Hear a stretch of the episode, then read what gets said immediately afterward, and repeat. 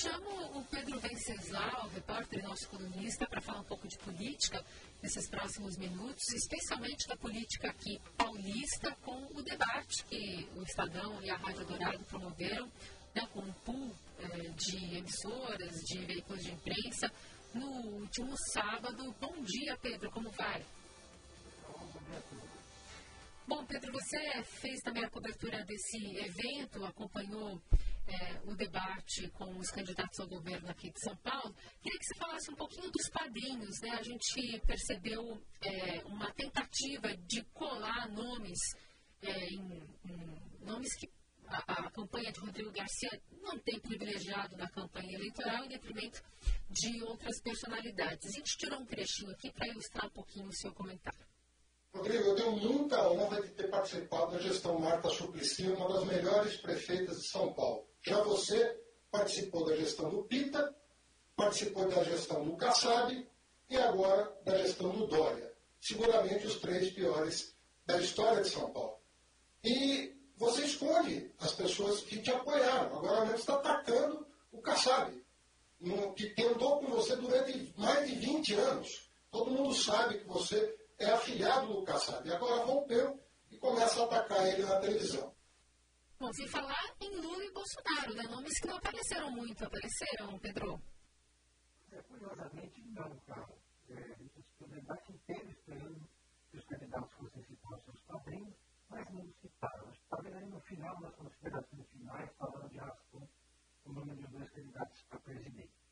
Chamou atenção isso. Agora, o debate do SBT do Estadão, nesse fim de semana, foi parecido um pouco com o debate anterior, que aconteceu na TV Cultura, onde a gente já viu uma estratégia muito clara que foi desenhada pelo Tarcísio e pelo Haddad. Os dois contra o Rodrigo Garcia. É, há uma leitura nas campanhas do Tarcísio e do Haddad de que eles não têm chance de vencer essa eleição se forem abraçados para o segundo turno. Pelo meio do caminho entre um debate e outro, surgiu aí uma nova pesquisa de questão de voto que mostrou um crescimento do Rodrigo Garcia. E esse crescimento acentuou e intensificou ainda mais essa estratégia. Ah, os tucanos dizem que já esperavam esse crescimento do Rodrigo Garcia, porque ele é um candidato que tem quase o dobro do tempo de televisão que seus adversários, é o governador no exercício do mandato, ou seja, tem toda a máquina do governo na sua mão, tem uma nominata com mais de 1.200 candidatos a deputado.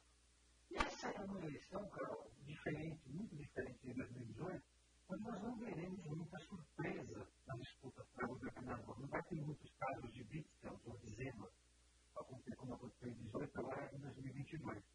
O eleitor está mais preocupado agora com o quintal de casa do que com a eleição nacional por isso que a gente vê os governadores no exercício do mandato, na maioria dos estados brasileiros, eles estão liderando as pesquisas de intenção de voto. No caso, por exemplo, de Minas Gerais, o tema pode ganhar no primeiro turno. É o caso do Paulo Castro, no Rio de Janeiro, que apesar de estar assumindo o comando do Estado numa situação adversa, também lidera as pesquisas de intenção de voto, muita dificuldade ali do Freixo em se aproximar dele.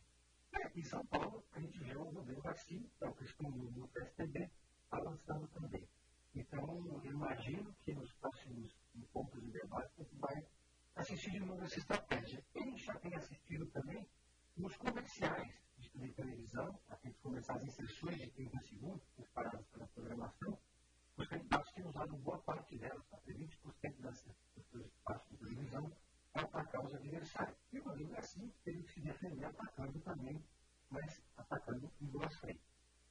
Eu queria também te ouvir sobre é, a, a, questão envolvendo o palanque, né? Porque se por acaso o Tarcísio não for para o segundo turno, o presidente Bolsonaro fica sem um palanque, não possível também segundo turno, na eleição presidencial, que também é prejudicial para ele, né, Pedro?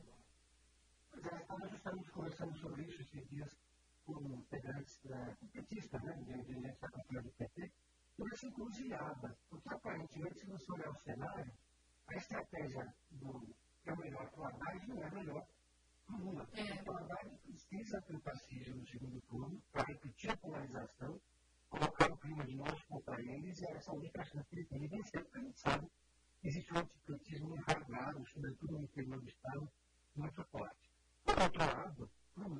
muito interessante que o Bolsonaro, em evento no segundo turno, não tenha o talento de São Paulo.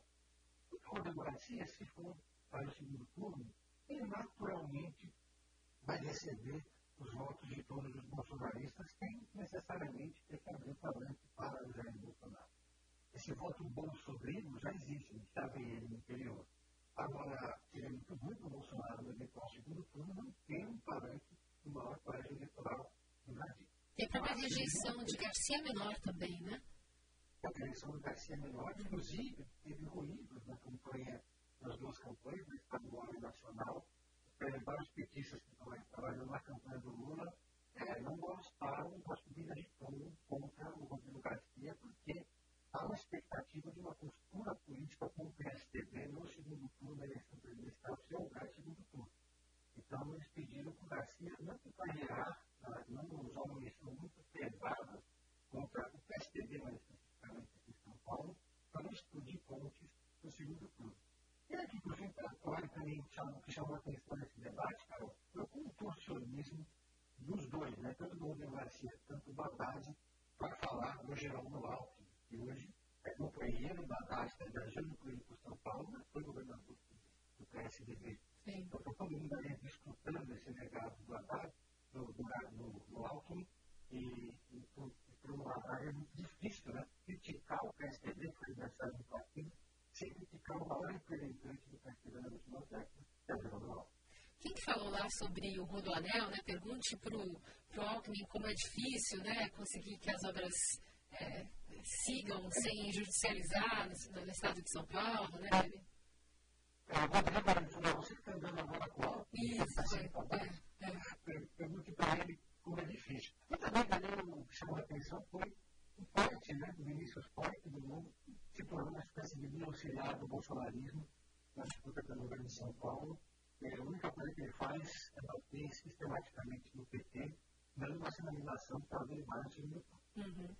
Eu queria aproveitar é, até uma fala que a gente escolheu com o candidato Tarcísio de Freitas antes de, é, de fato, se iniciar o debate, ainda naquela chegada ali dos, dos candidatos, em que ele foi questionado sobre o ataque né, do deputado Douglas Garcia à jornalista Vera Magalhães. E, diferentemente do debate, onde ele acabou concentrando e, e dando um sambareló, lá não respondendo exatamente, apesar de rechaçar qualquer tipo de violência, ele colocou é, a palavra Deus e perdão na mesma sentença. Vamos ver.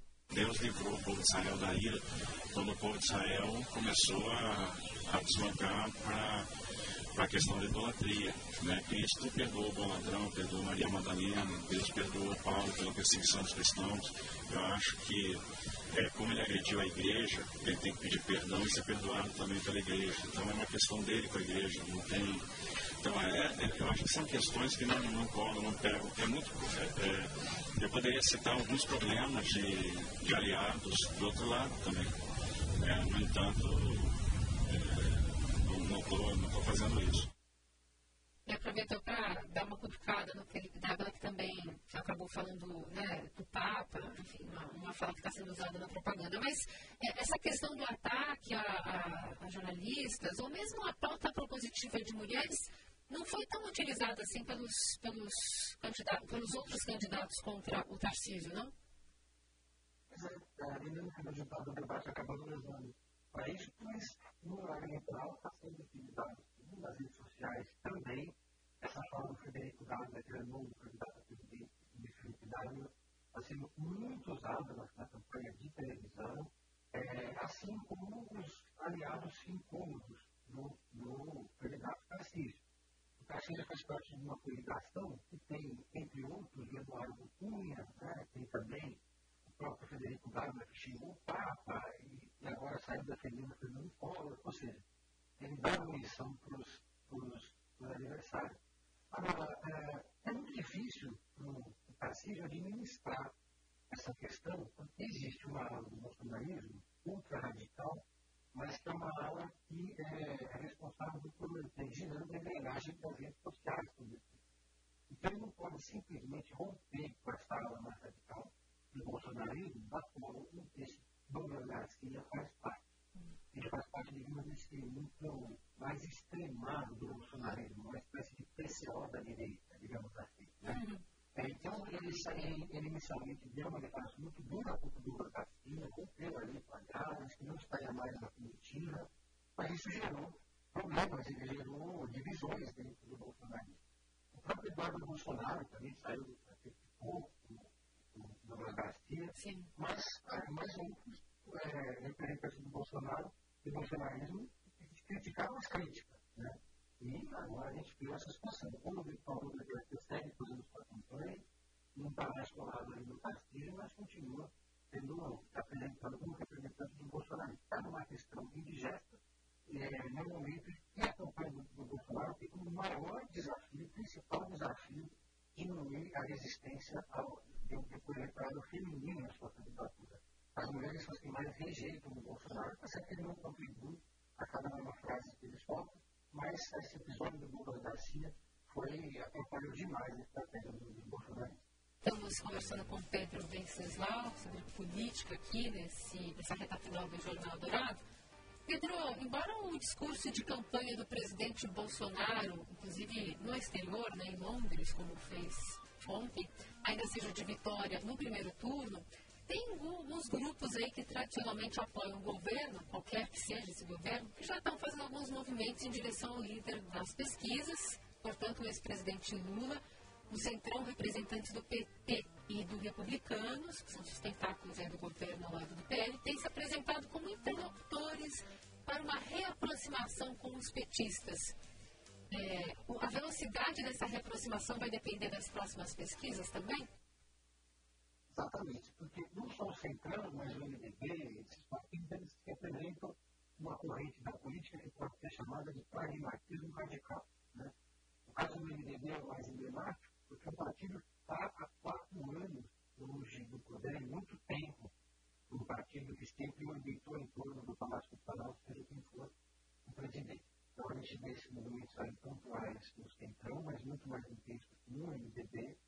É, é um partido que tem uma ala que já apoia explicitamente o ex-presidente Lula, o MDB mais profundo, é mais de direita, tem uma candidata que é Simone Tebet, que está com até 5% das intenções de voto, mas é no segundo turno o MDB. Então, essa ala do MDB com a Lula, com certeza vai ganhar musculatura e vai abrir um diálogo bem pragmático com Lula para colocar Simone Tebet no talento do ex-presidente. Isso também acontece, claro, com o PSDB. Né? O PSDB tem quadros os seus cabeças brancas que já estão apoiando o Lula. É o caso, por exemplo, do e ex-chanceler Luiz Nunes Ferreira. Outros que ainda não estão apoiando Lula, mas já deixaram claro que estarão, como é o caso do, do senador Cássio Gerenstati. A expectativa é que o próprio ex-presidente Fernando Henrique Cardoso, José Serra, José Gregório, ex-ministro dos Direitos Humanos é, do governo Fernando Henrique, também já apoiou o Lula. E, e, e nos bastidores do PT, o Lula já vem fazendo essa postura para o PSDB no segundo turno. O problema é que é, o PSDB hoje tem a sua maior expressão, a sua maior expressão como governador, Rodrigo Garcia. Ele está com o PT como partido, mas se for para o segundo turno, vai ser muito difícil ele, é, o PSDB tirar uma posição oficial, formal, de apoio ao Lula, porque isso atrapalharia demais a estratégia do Bolsonaro. É um partido que já caminha para o racha, essa discussão já está acontecendo. É, que lado vai o PSDB e se o partido vai, é, qual vai ser a cara desse partido depois da eleição? A gente sabe que é um partido que implodiu na última eleição presidencial, só não estava caindo pela metade. As projeções não são boas para o PSDB, já que ele não tem candidato à presidência, vai eleger uma bancada menor ainda, e o partido agora caminha para se tornar ou adjuvante ou satélite do É isso, vai ter que ter muito jogo de cintura, um equilíbrio aí bem delicado de todos os lados para se começar a costurar isso sem dar o tom né, de que está se sentindo enfraquecido e pode ir para um segundo turno, nem também esse clima de já ganhou, que afugenta aí um, um eleitorado e, e demonstra um, um, pouco de arrogância né, por parte do líder das pesquisas. Depende muito do que, como está passando né, esse discurso para frente.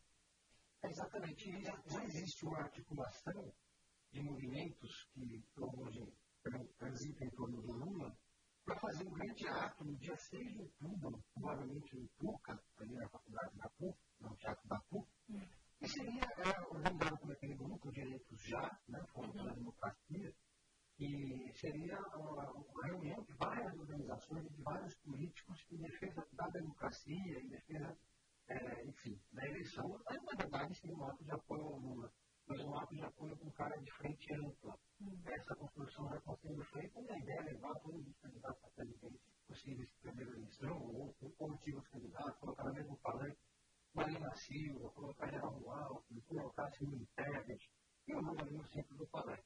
Essa construção já começa agora, no momento também que eles fazem uma espécie de monitoramento do discurso de, nas redes sociais, do discurso de campanha, já preparando uma resposta para qualquer eventual atuação do movimento golpista que ocorra por parte do presidente Bolsonaro seus aliados no dia da eleição. Uhum. Pedro, e para a gente encerrar, só falando um pouquinho do presidente Bolsonaro em Londres, né? Ele se manifestou ali na sacada é, da residência do embaixador brasileiro, é, falou sobre eleição é, já ganhar no primeiro turno, apesar das pesquisas indicar que ele está ali a pelo menos 10, 9 pontos né, do, do primeiro lugar, que ainda é ocupado pelo ex-presidente Lula. E aí, nesse sentido, é, é uma fala que já levou adversários a acionarem a justiça eleitoral por considerar que houve abuso de poder político e econômico, apesar de questionado hoje pela repórter do Estadão lá em Londres, Verigiana Jordão, ele se irritou, disse que, ah, vocês me criticam quando eu venho fazendo agenda de Estado fora do país, né? Me criticariam se a gente se eu tivesse ficado fazendo campanha. Como se o que ele tivesse feito ali na sacada não fosse nada é, em busca de votos e falando para os seus convertidos. Absolutamente constrangedor, né? Você vai participar de um, de um funeral né, de uma chefe de Estado da Rainha da Inglaterra e e faz um comício, né, claramente é, um, ato partidário eleitoral, né, usando a embaixada do Brasil para um lugar público. Quer dizer, não há qualquer filtro do presidente Bolsonaro lutar a máquina pública. Ele, gastou, ele disse que gastou certo tempo pouco mais de 30 mil reais, uma cifra mais ou menos assim. Quer dizer, não contabiliza nem o combustível do avião que levou ele para o ato do 7 de setembro. E agora ele vai para os Estados Unidos também para transformar a sede da ONU num novo palanque. Com certeza ele vai ser, pela tradição, o primeiro a discursar lá na ONU e vai já fazer um discurso completamente enviesado, eleitoral, como ele fez da última vez também, cheio de fake news, né? cheio de histórias inventadas.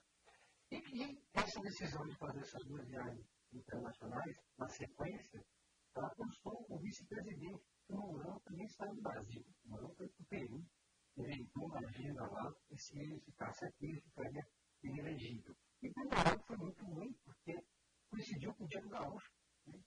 ele é candidato a senador no Rio Grande do Sul, teve que deixar o Estado no Diego Gaúcho para a festa do curso aniversário. Aí o Lira também, é, bem bacana, que se na minha sucessora teria que assumir, também teve que sair do Brasil, empurrado pelo Bolsonaro, porque também ficaria inelegível e hoje o presidente do Brasil é o Rodrigo Pacheco. Muito bem, esse é o Pedro Venceslau conosco aqui no Jornal Dourado, sempre às segundas-feiras, das nove às nove e meia, falando de política. E hoje a gente se debruçando bastante também sobre essa campanha né, aqui no estado de São Paulo por conta do debate que foi realizado no último sábado. E no próximo agora, dia 24, também outro debate que vai ser realizado aqui também pelo Estado na Rádio Dourado, com os presidenciáveis. Obrigada, Pedro. Boa semana para você. Obrigado,